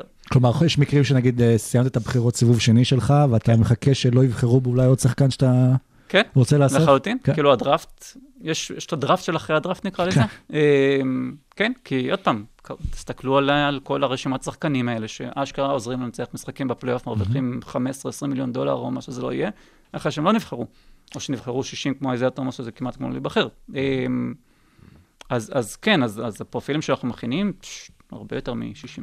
מטורף. אה, עכשיו, השחקן שבאמת נבחר סיבוב שני, אני חושב שיש כאן באמת בגלל אה, מה שדובר על, אה, לא- מן הסתם אתה לא מתייחס ספציפית לים, אבל מתי אתה יודע ששחקן סיבוב שני, אה, שאישרת אותו באירופה, בשל? כלומר, מתי הוא מספיק אפוי כדי שאתה יכול להביא אותו ל-NBA? מאוד מאוד מאוד, כל, כל קבוצה, יש את הגישה שאומרת, אנחנו רוצים את השחקן כמה שיותר מהר אצלנו, כדי שאנחנו נגדל אותו, ויש גישה שאומרת, בוא נשאיר אותו שם עד שהוא יהיה מוכן, ו- ואז נביא אותו, ויש גישה, כאילו, יש כאלה שלעולם לא מוכנים. ויש כאלה שלא לא מוכנים. אה, לא כל, מעולם לא היה דראפט שכל ה-60 שחקנים שנבחרו גם אשכרה שיחקו ב-NBA, כי זה לא קרה. האמת שראיתי לא מזמן איזה משחק, לא זוכר, יורוליג, וראיתי את ליביו ז'אן צ'ארלס, או משהו כזה, אפשר סיבוב ראשון? בחירת סיבוב ראשון של סן אנטוניו, שמעולם לא הגיע ל-NBA, ואמרתי, סן אנטוניו, הצליחו ליפול עם בחירת סיבוב ראשון שלא הגיע ל-NBA. אה, מה יגידו על זה קופנן? גם שחקן נבחר סיבוב ראשון מעולם משחק ב-NBA. אה, לא, כאילו, סליחה, אז שלישי זה פרן וסקז, אבל זה כן. מסיבות אחרות סיפור- לחלוטין. סיפור אחר. אה, כן, זה, זה ממש אה, כל קבוצה עם הגישה שלה, ויש עכשיו לא מעט מקרים שסוכנים אה, סוגרים הקבוצה מראש, השחקן, תיקחו אותו בסיבוב השני, תשאירו אותו בחו"ל, אבל תביאו אותו תוך, אנחנו סוגרים מראש, תוך איקס שנים הוא מגיע ל-NBA, אה, וגם, ואז הוא לא בהכרח יגיע כשהוא מוכן, אלא יגיע כשסיכמו, לפי מה שסיכמו מראש. אה, כן, אז כל, כל מקרה לגופו.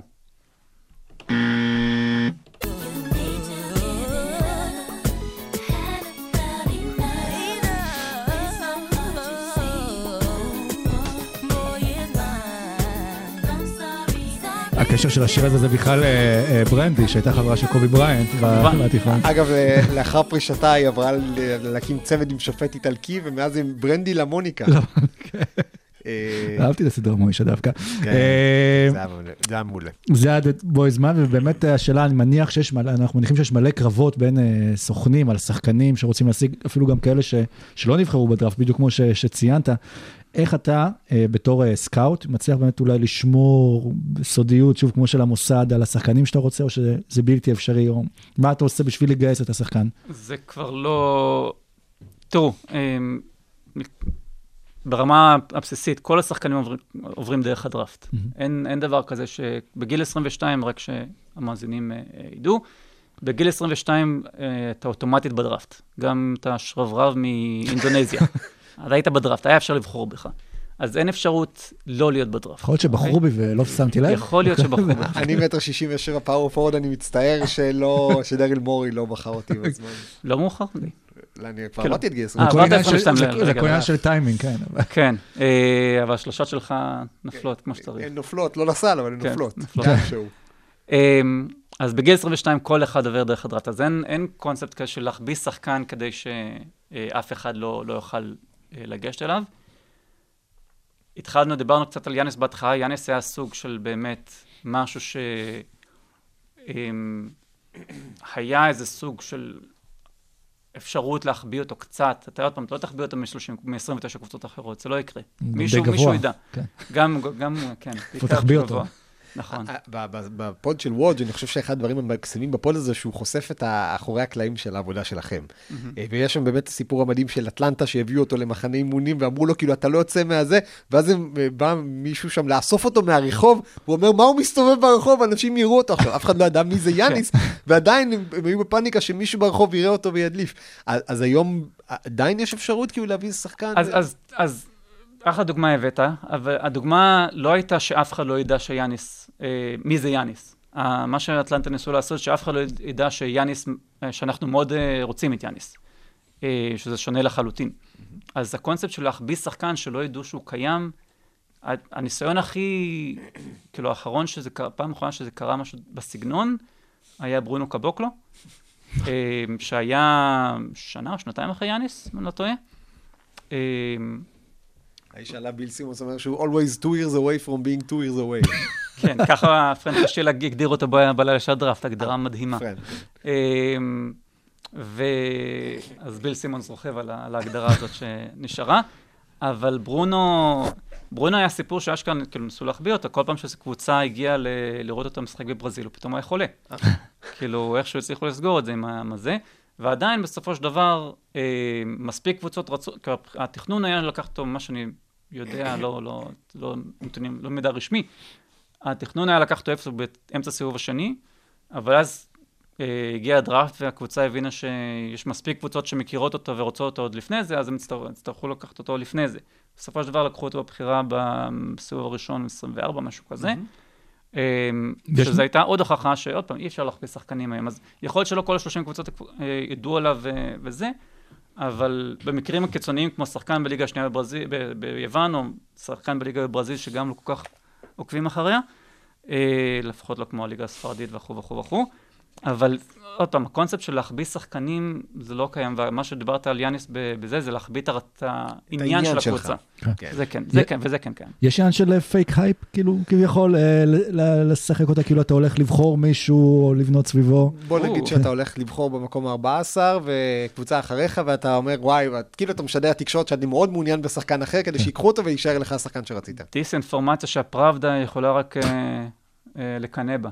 כאילו, כל הזמן קבוצות, אה, כאילו, גם אומרות דברים בתקשורת וגם זה, כאילו, אה, אתה מנסה לשדר שאתה אוהב שחקן למרות שאתה לא באמת אוהב אותו, כדי שיחשבו שהנה אתה לוקח אותו ולא... כאילו, המון המון המון דיסאינפורמציה מסתובבת שם.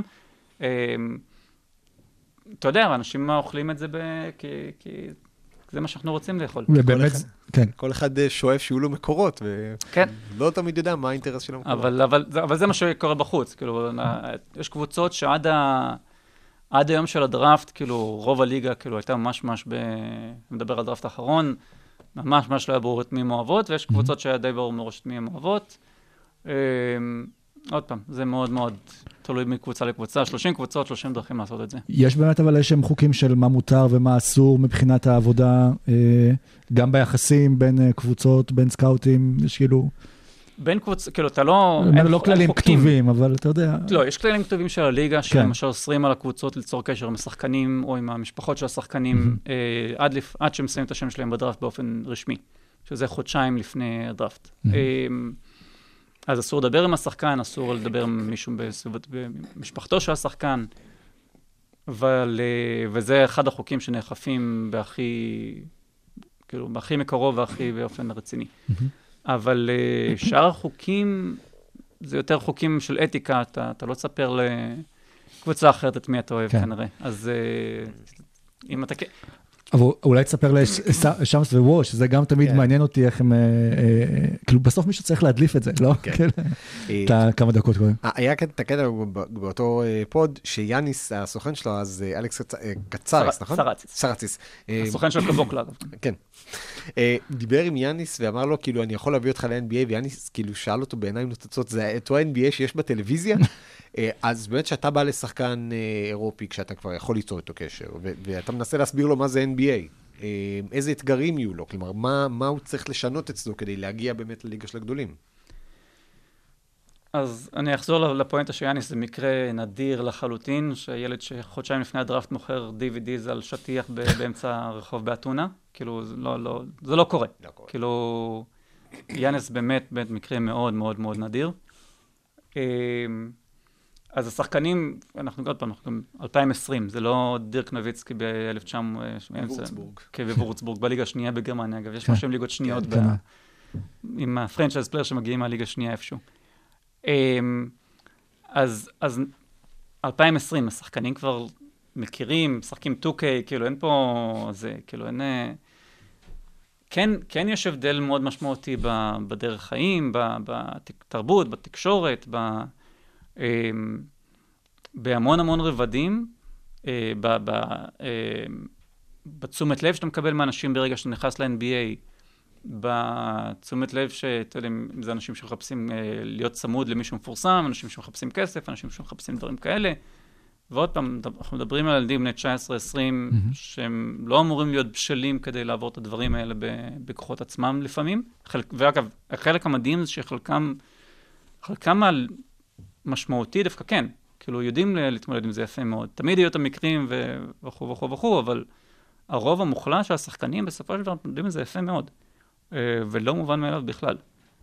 אה, אז כן, זה הבדלים, אבל זה, זה חלק, יש הבדלי תרבות בעיקר בין הכדורסל באירופה, או סליחה, לא באירופה, גם בערך בינלאומי, בוא. נקרא לזה. אה, והבדלי תרבות בחיי היומיום, שכמובן צריך לעבוד עליהם, אבל גם שחקן שיוצא מהקולג' ועד לפני שנייה לא הרוויח שקל, לפחות לא באופן חוקי. אה, או, עזבו, עזבו את ה- כאילו לא, גם כשאם מישהו הכניס איזה משהו כן. דרך הקולג', אז בואו ניכנס לזה, כמובן עדיין לקבל חוזה של בחירה 15 נגיד, אתה מקבל משהו כמו 5 מיליון דולר מובטחים, עונה שלישית כמעט תמיד מובטחת, זה יעלה אותך ל-7 מיליון דולר, לא משנה מה. אה, זה גם, כאילו, פתאום אתה ישן במלונות הכי נחמדים, מטוס פרטי, עם הקבוצה וכל זה, זה כן אה, שינוי משמעותי, כאילו, כולם מסתכלים עליך וזה, זה כן שינוי מאוד מאוד משמעותי בחיים שלך. כאילו, אז יש הבדלים שהם, שהשחקנים האמריקאים לא צריכים לעבור, אבל כולם בסופו של דבר כן עוברים איזה שינוי מאוד מאוד משמעותי בחיים שלהם. חלקם עושים את זה בצורה חלקה, חלקם פחות, אבל עוד פעם, רובם בסופו של דבר, באמת כאילו אזרחים למופת. כי אני מניח גם שקשה לזהות, אה, בגלל שסגנון משחק, שוב, בינלאומי, אירופאי, מאוד שונה מה-NBA, לדעת מי יתאים. אפשר לקחת דוגמה של שרס, שהגיע מאירופה בתור כוכב, שלוש אליפויות אירופה, השחקן הכי טוב באירופה, ולא התאקלם אה, ב-NBA. נער מגבות בגולדן. כן, ולעומת אה, פורזינגיס, שגם כן בא משום מקום, וה-NBA ישב עליו פרפקט, ונתן עוד נטרו כמעט ואחר כך. אה, צמח להיות, אה, יש יוניקורן. 80 אלף אה, דוגמאות לפה ולשם. איך אפשר, שאתה- יש איך לזהות את זה, או שזה סגנון המשחק, זה... קודם כל בואו בוא נזכור עוד פעם, ששרס הגיע ל-NBA ב-2006, כן. נכון? מהמם. כן, 2006, ואנחנו מדברים על יותר מעשר שנים לפני שפורזינגס מגיע, סגנון משחק שונה לחלוטין, אז הייתי בן 22, כנראה אז נבחרתי. יש מצב. כן, לגולדן סטייט, לגולדן סטייט, כן. נכון. שרס לקח לך את התפקיד. בסדר. אה, הלך לאינדיאנה האמת בהתחלה. נכון. ו... אז, אה, היה גם אז דוגמאות לפה ולשם. כאילו, היה את פאו גסול שהגיע כמה שנים לפני זה ל-NBA ו- וככה נקלט ו- וזה, ומר גסול עוד כמה שנים אחרי זה שהגיעו. כן, אני יכול לדבר על זה 15 שעות עכשיו, על ההבדלים בין למה שרס מצליח ולא מצליח ו- ואחרים כן או, או פחות. אמ, מאיזה כיוון לתקוף את זה. כאילו, ת- תעזור לי, כאילו. לא, השאלה היא באמת איך אתה יכול לדעת אם סגנון משחק של מישהו, עזוב שרס, נגיד שזה הפעם שאולי פחות אה, קיבלו את האירופאים. שאם יש שחקן, אני אולי אחדד את זה, שאם אתה רואה שחקן, אתה אומר, אוקיי, הוא יהיה סטרץ' פור, הוא יהיה, הוא הוא השחקן שהסגנון שמחפשים עכשיו ב-NBA. אוקיי, שזה מה שאמרו למשל על בן אדם מסוים, ש... כן, אוקיי. אמ, שאומרים שהוא מתאים ל-NBA של היום. כאילו, אתם מסתכלים על שחקנים כן, אז- באירופה, ואתה אומר, הוא מתאים ל-NBA של היום? דניאל טייס אחלה דוגמה לזה. אתה יודע, מישהו שבאירופה, כאילו, אני לא חושב שהיה איזה קיץ שהוא היה מועמד לאחת מהקבוצות הגדולות של אירופה, ובסופו של דבר מגיע ל-NBA, fucking פותח חמישייה בפלייאוף, קבוצה טובה. אמ, כי זה הסגנון שמשחקים בו היום ב-NBA, נכון? אמ, אז יש, אה, יש קטע ששחקנים מגיעים בגלל הסגנון. אה, מקסי קלבר מעולם לא עבר ביורוליג אפילו. אה, הגיע ל-NBA ומתאים לסגנון. חזרה לנושא של שרס, כאילו, ולא כדי לדבר ספציפית על שחקנים, כאילו, על, על ההתאמה של טייס ו, וקלבר. אה, לפעמים זה לא רק מדובר על שחקנים בינלאומיים, מדובר גם על שחקנים אה, מגיעים מהקולג' מאוד מאוד מאוד מאוד חשוב הסיטואציה שאתה מגיע אליה. אה, יאניס הגיע לקבוצה בזמנו שלא ניסה, אה, לא הייתה קבוצה תחרותית יותר מדי באותה שנה כשהוא הגיע. ב-NBA או ביוון? ב- במילווקי, אה, כשהוא הגיע במילווקי, כן, לזה, הייתה קבוצת lottery עמוק. כן. נכון, שזה היה מאוד טוב לילד בן 18 שצריך להתחשב ולהבין, היה לו פתאום 20 25 דקות, או כמה שהוא שיחק בעונת אה, rookie שלו.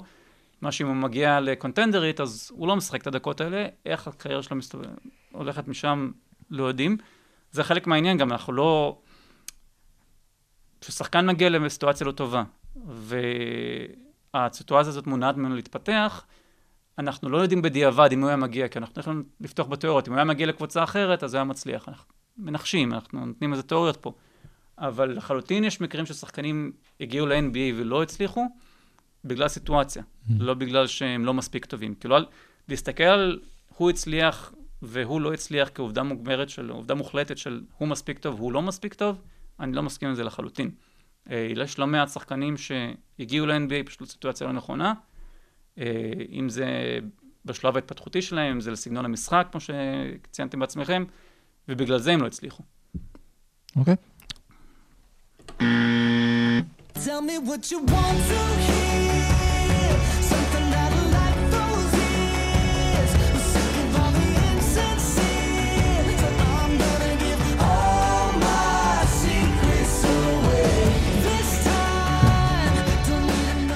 אז עכשיו, חשבתי שתלך על Queen of New Orleans, לדעתי זה של בון ג'ובי, לא? כן, פספסת את ההזדמנות היחידה שיש לנו פה מישהו מניו אורלינס, ואתה לא... לא, היה את הסקטמן של אה, זה, נכון, אבל זה גם דומה. היופי עם הסקטמן שמאז כל שיר נשמע יותר טוב. כן, אני יודע, כבר- החלפתי את השיר סיום למשהו אחר, כי זה אמור לחזור, אבל אמרתי... אתה יודע, גם ניו אורלינס זה המון בלוז גם, זה לא רק נכון. כן, זה נכון. זה אפילו יותר בלוז. אה. ואם בלוז, אז בוא נדבר דווקא על דברים שמחים, כי. אחד הווידאוים הכי ויראליים, אני חושב, של השנים האחרונות ב-NBA, זה היה אנשי השיווק של ניו אורלינס, ברגע שהכריזו על הבחירה של זיין וויליאמסון. כן, אז שהם. ניצחו ב lottery. שהם ניצחו ב lottery. אה, שוב שהם יבחרו את זיין וויליאמסון. אה, זה 2019, כולם יודעים מה קורה, אבל אה, רוב הדרפטים אתם לא בוחרים במקום הראשון. תן לנו איזושהי הצצה, אה, כן, מה לעשות, אתם לא קבוצה מספיק גרועה. זה חמור מאוד. תן לנו קצת הצצה איך זה נראה וורום של קבוצה בזמן דראפט. דיברת על הפרופילים, 60 פרופילים. כן, אז uh, יש יותר מ-60 פרופילים. Um, יש, אמ, הדוגמה הכי טובה שאני יכול לתת לך זה מהדראפט האחרון, שהיה לנו את הבחירה 24, היה 13 עוד לפני כן, לא? 13 של אה, קיירה, 24 הגיע ב trade מג'רו, אה, בחירה של אינדיאנה במקור שעברה מלקום ברוקדן למילוקי שהגיע אלינו.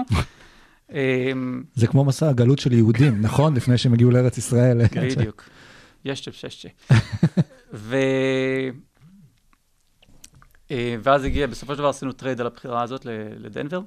אה, וכמו שאתה יכול לתת לעצמך, בסופו של דבר זה החלטה, אם אתה לוקח, כל, כל פעם שקבוצה לוקחת את ההחלטה בדראפט, זה החלטה בין אופציות, נכון? אז אנחנו צריכים לבחור בין לעשות trade על, ה, על הבחירה הזאת, לבחירה של, של דנבר בעתיד, או לקחת שחקן, או הצעות אחרות שהיו לנו. אה, כשאתה בא לקחת שחקן במקום, לא, לא, אפילו לא משנה איזה מקום זה, זה תמיד בחירה בין אופציות. עכשיו, יש, יש בחירות שאתה יודע באלף אחוז, אוקיי, זה הבחור, או זה התוכנית, וזה מה שאנחנו הולכים לעשות, ויש, זה, זה סביבה כאוטית, התחלנו מקודם מהסיפור של הדירוג של ה-15 פוינט גרדים הכי טובים והלאה, אה, ז- סביבה מאוד מאוד כאוטית, כי יש לך חמש, בסיבוב הראשון חמש דקות להחליט מה, מה אתה הולך לעשות, בסיבוב השני שתי דקות, בין בחירה לבחירה.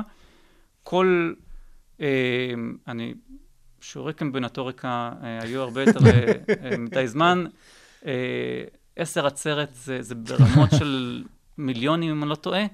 אה, זה, רמות, זה כמות האופציות שאפשר לסדר עשרה אנשים באופן רנדומלי. אנחנו מדברים על עשרה הראשונים. כן. אה, אז לדעת, כאילו, בוא נגיד לך ככה, חלק מה... בעצם זה שלנו בחירה 13, חלק מה... מהעניין זה מי ייפול מה top 10. אוקיי, ואז אנחנו כבר יודעים, יש מה top 10, אז יש את הארבעה שחקנים האלה ייפלו מה top 10, אחד מהם בטוח יגיע אלינו. אחד שם שלוש, או אפילו שלושה שחקנים. אמ, אז יש כל מיני חישובים כאלו. אמ, ואתם יודעים, אם השחקן הזה שם, אנחנו לוקחים אותו, אם השחקן הזה לא שם, אנחנו לוקחים כאילו, צריך להכין כל מיני רשימות, צריך להכין איזה. ועוד פעם, ופתאום קבוצה מתקשרת אליך ומציעה לך הצעה, צריך, רגע, אנחנו אוהבים את ההצעה הזאת יותר מהשחקן, או שאנחנו... כי חלק מהקבוצות עושות את זה במכוון, כאילו לא לתת לך זמן להתכונן, כדי שתחליט במקום.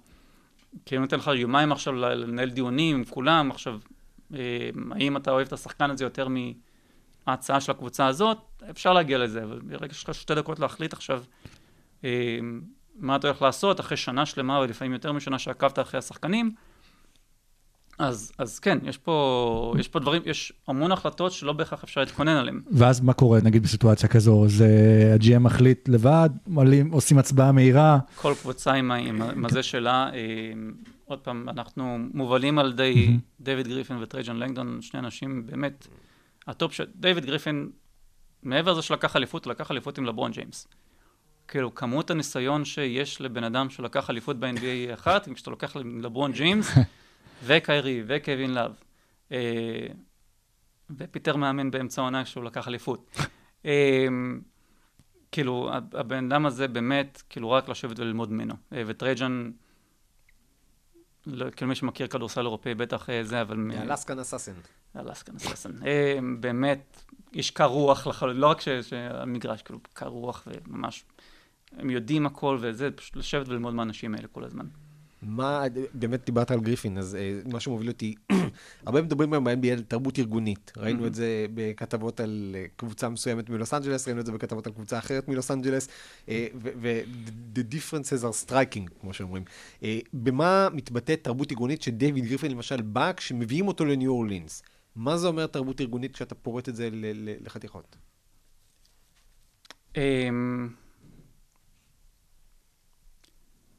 דיוויד קודם כל, עוד פעם, מביא איתו המון המון המון ניסיון, ומישהו ש... כשהוא פותח את הפה אתה מקשיב, אוקיי? כאילו, ברמה הכי פשוטה.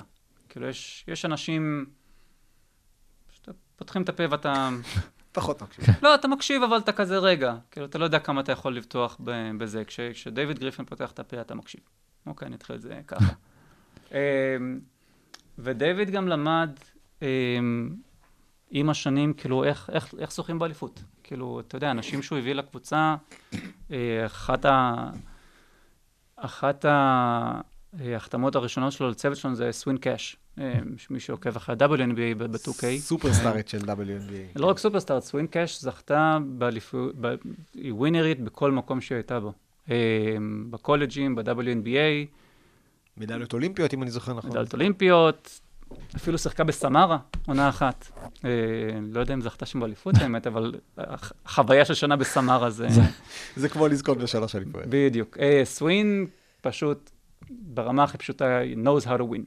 כאילו, אז המון המון דגש מאיפה שגריפין מגיע, זה to know how to win. כאילו, ש- שלא, זה לא רק ללכת לשם ו- ולשחק ולקפוץ ו- וזה, זה מה הדברים שאתה צריך לעשות כדי to be a winner. כאילו, וזה לחלוטין מה שגריפין מדבר, בהמון המון רבדים, שבאמת ארבע שעות כדי להיכנס לכולם, אבל המון רבדים של מי, מי התזונה, מי המוסר עבודה, מי כמה, איך מתייחסים לשחקנים, ב- ב- עוד פעם, אני יכול לדבר על זה שעות. כל מה שגריפין מתעסק בו, זה how to win. ראינו, אה, שוב, זה, זה לא הקבוצה שלכם, אבל ראינו שבקבוצה מסוימת שבחרה שחקן ישראלי מסוים, למשל הביאו בן אדם שעבד בברצלונה בכדורגל, והביאו בן אדם שעבד ב- בקליבלנד בראונס בפוטבול, והביאו מהמם. מישהו מנבחרת שחייה או משהו כזה. כמה באמת, כי אני זוכר שגרג פופוביץ' היה מדבר על זה שהוא היה לוקח אנשים שלא מסכימים איתו, מכניס אותם לחדר, והוא היה אומר, אנחנו שעה צועקים, צועקים אחד לשני, בסוף אנחנו יוצאים עם החלטה אחת. אה, כמה באמת מנסים היום בהנהלות של קבוצות לגוון, להביא אנשים מרקעים שונים, מדיסציפלינות שונות, ממקומות שונים, כדי לשמוע כמה שיותר אה, דעות? אה, עוד פעם, 30 קבוצות, 30 דרכים לעשות את זה, אז כל קבוצה בפני עצמה, אבל אה, אני, המקומות, ה- נקרא לזה יותר מודרניים, אם אתה רוצה, אה, כמה שיותר. אה, עדיין, יש, יש מקומות שבהם הש- השדרה היא מאוד רחבה, ויש כאלה שהטופ הוא יותר צר. אה, יש קבוצות שיש שם, ה front office בנוי משבעה אנשים, משהו כזה. יש קבוצות עם פרונט אופיס של מעל 20 אנשים. אז, אז כמו שאני אומר, כל קבוצה עם הדרך שלה, אבל, ויש אנשים שמאוד מאוד אוהבים את המגוון דעות הזה ושזה מגיע מכל מיני מקומות, אז אני לא אגיד לך שכל הליג, הקבוצות ככה, אבל יש לחלוטין קבוצות שמנסות ל... זה לא בהכרח, תראה, זה לא... הפואנטה היא לא לבוא ולהביא בהכרח מישהו מהכדוריד הצ'כי. כאילו לא, זה לא מה שמסתכלים בעל רזומה. אמ, אלא אם כן הוא מהליגה השנייה בכדוריד הצ'כי. בדיוק. אבל בגיל 22. כן. אבל uh, כן מנסים להביא אנשים מרקע שונה שיעזרו לתרבות שלך ויעזרו לדרך חשיבה שלך ויביאו פתרונות שאתה לא חשבת עליהם. אני, אני חושב שארסי ביופורד אמר באיזה אחד הכנסים על הבמה, אז אני מרשה לעצמי לצטט אותו, ארסי ביופורד הביג בוס של, של הספיירס, אה, מי שלא מכיר. אה, אז זה שבמשך אה, הרבה זמן ה-NBA התעסק ב... באיך לטפל בפציעות, ומה שהם התח- התחילו בספיירס ללמוד בעצמם, כאילו, ולקחו את זה מה- מהכדורגל האירופאי בעיקר, זה איך למנוע פציעות. אה, שקודם כל אתה עושה עבודה משחקן כדי שהוא לא ייפצע, בניגוד לאר- לאר- לארצות הברית, אני מניח שגם ה-NFL וגם ה-MLB וה-MLS, גם עמדו עם הקונספט הזה של, אוקיי, נפצעת, איך אנחנו מטפלים. אז הם היו הכי טובים בלטפל כנראה, אבל קצת פחות שמו דגש על איך למנוע פציעות. אז, אז הקונספט הוא למצוא דיסציפלינות במקומות אחרים שגורמים לך לחשוב בצורה אחרת. אוקיי? כולל analytics וכולל כאלה. אה. הייתה באמת לגריף החלטה, אני גם קורא לו גריף כי מבחינתי הוא חבר. מי שחבר של הרבה לא חבר. אה, הייתה לו החלטה גדולה קיץ והחלטתם להביא את סטן ון גנדי. שבאמת בן אדם שהיה בחוץ אה, לא מעט שנים, וכבר כולנו אהבנו אותו בתור פרשן, ו- ושוב, ממה שאתה יכול לשתף, איזה שיקולים עומדים כשאתה לוקח בן אדם כזה שכבר היה בחוץ ומחזיר אותו פנימה. אמ, אז עוד פעם, אה, לא החלטה שלי כמובן. כן. גריף וטרייג'ן לחלוטין. אה, סטן, סטן הצליח בקבוצות שהוא היה בהן. כאילו גם דטרויט, שהייתה קצת אה, פחות אה, הצליח ממה שהיה עם אורלנדו, הקבוצה בסך הכל שיחקה בסדר. ההחלטות שפחות היו טובות שם, היו במ- במ- במקום אחר אולי. הקבוצה נראתה טוב, ואנחנו לפחות חושבים ככה. סטן מביא איתו המון accountability. הוא היה, לא זכה באליפות, אבל היה בגמר של ה-NBA, היה בגמר המזרח. אמ, אימן סופרסטאר עם- עם דווייט האווארד בזמנו, ודוויין וייד בזמנו, ושקיל אוניל בזמנו. בדיוק. אמ, היה בארץ אגב, אתה יודע למה? אה, האמת שסיפרת את זה לא מזמן, ואני נכון. בוש ונכלם כי אני לא זוכר. יפה מאוד. אמ, בזמנו מכבי תל אביב, אה, לפני שהביאה את דרגן בנדר וכל מיני כאלה, הביאה את מרטין מיורוספ. Mm, ומרטין 96. יורוספ, נכון, מרטין יורוספ, השחקן האסטוני הראשון ב-NBA, הגיע ל-NBA דרך מכבי, אמ, מכבי דרום, אם אני זוכר נכון. אפילו מכבי דרום, כן. גם בנדר היה במכבי, סוג של. מכבי דרום. כן, רמת גן.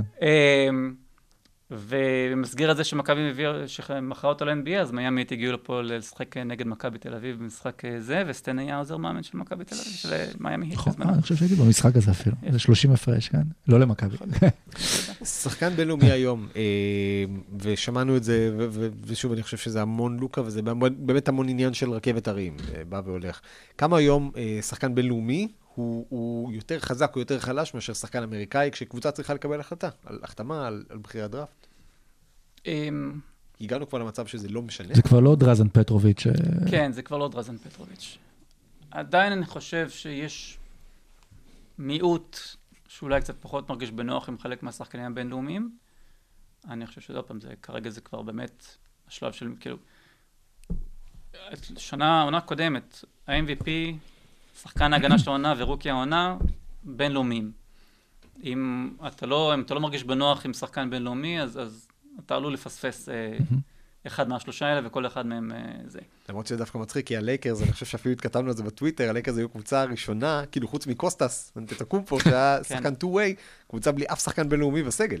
נכון, ואני חושב שזה, עוד פעם, זה היה, אבל זה אנקדוטה. כאילו הנה, הם הביאו בדיוק התחילה הפגרה, והביאו את שרודר והביאו את מר גסול. בדיוק, כאילו אנקדוטה לחלוטין, זה כן. לא שאף אחד, אני לא חושב שמישהו יושב במשרדים של הלייקרס ואומר, בטח לא, אתה יודע, לברון ששיחק עם, אה, עם כמה חבר'ה כאלה, ב- עם דלי ודובה וכל מיני כזה, ו- ומוזגו, ו... כן, אבל יש את כל התקופה של קובי, שהוא בכלל אהב את השחקנים האירופאים והבינלאומיים נכון, והתחבר אליהם. אז- דיבאס וגסול, ו... ו- ו- אה, ססה וויצ'יץ', כן. סשה וויצ'יץ', אה, רדמנוביץ', אה, פטפנקו וכל החבר'ה האלה. כן. אה, באמת שלא, זה, יש קבוצות שקצת פחות מרגישות עם זה בנוח, בטח שזה, אולי הן פחות מרגישות בנוח בדראפט, אה, כשזה מגיע לפרי אג'נסי, בטח שאף אחד לא מסתכל על זה, וממש לא כל אחד והסגנון שלו. עוד איזה חוויה אה, לפני סיום, ברגע שאתה רוצה לספר עליו, זה רגע שצבט את עצמך, שאמרת לעצמך, אני לא מאמין שאני חלק מזה. אה, לא, לא קורה לי הרבה שאני starstruck, מה שנקרא, אבל היה איזה משחק פעם, אה, נשלחתי אה, אה, לראות משחק באינדיאנה, ונכנס דרך הכניסה של, ה, ה- של ה-credentials, מזמין את המעלית, נכנס פנימה, עולה לזה מעליות משא כאלה, זה לא מעליות אה, זה, והמעלית בדרך קומה שלישית עוצרת, ואחרי קומה ראשונה היא עוצרת, ואז לארי ברד נכנס פנימה. שיש לו יום הולדת היום. מזל טוב. כן. כן. גם לאשקלון. אמ, ואני מסתכל, ו... לארי זה, כאילו, אם סורוקה פה גדל כן. כלייקרס, אני הצד השני של הביצה, מה- מהסלטיקס, ולהסתכל ככה על לארי וזה, לא... אבל, אבל באמת שלא קורה לי יותר מדי. אמ, לא ניסית לתקוע את המעלית, שזה... לא. כן, והתחיל לפתוח הרבה שיחה. זה גם היה, כאילו, היה בפייסרס, כאילו, זה העולם הביתי שלו, אני לא... כן. בדרך למקום חשוב. אז עכשיו אה, באמת אה, לקראת סיום, אה, ניו אורלינס, קודם כל לאחל לכם אה, בהצלחה העונה. אה. לבחור את זיון בפנטזי או לא? מה... סתם, לא, זיון זה תופעה, כאילו, אתה- מסתכל עליו, כאילו, ואתה אומר, מה זה? נכון? אה, כן, כן, בהחלט, מה זה? כאילו, זה לא... פיזיולוגית זה לא אמור לקרות, מה שקורה שם. אה, אבל, תשמע, כאילו, באמת... אה, באמת קשה להסביר כמה פוטנציאל יש בזין בסופו של יום. כאילו, באמת, אז אתה לא אמור לזוז ככה, אתה לא אמור לקפוץ ככה, אתה לא אמור להיות חזק ככה ביחד. כאילו... וכאילו, מה שמאוד, אני אישית מאוד אהבתי בזיין מההתחלה, זה כאילו שהוא הוא לא רק מפלצת אתלטית, הוא גם יודע למסור, הוא מבין כדורסל ברמה גבוהה, הוא מוכשר. אמ, אז אה, ציון, בוא, בוא, בוא נעשה לו לוקליזציה. אני כבר מזמן הייתי בעד. כן. החלפתי לך את השיר. אז אה, בזמן זה שאנחנו- גם הג'אז של ניו אורלינס. זה- כן, אתה יכול לקחת את זה. יש לו סכנאי קטן בלב. כן.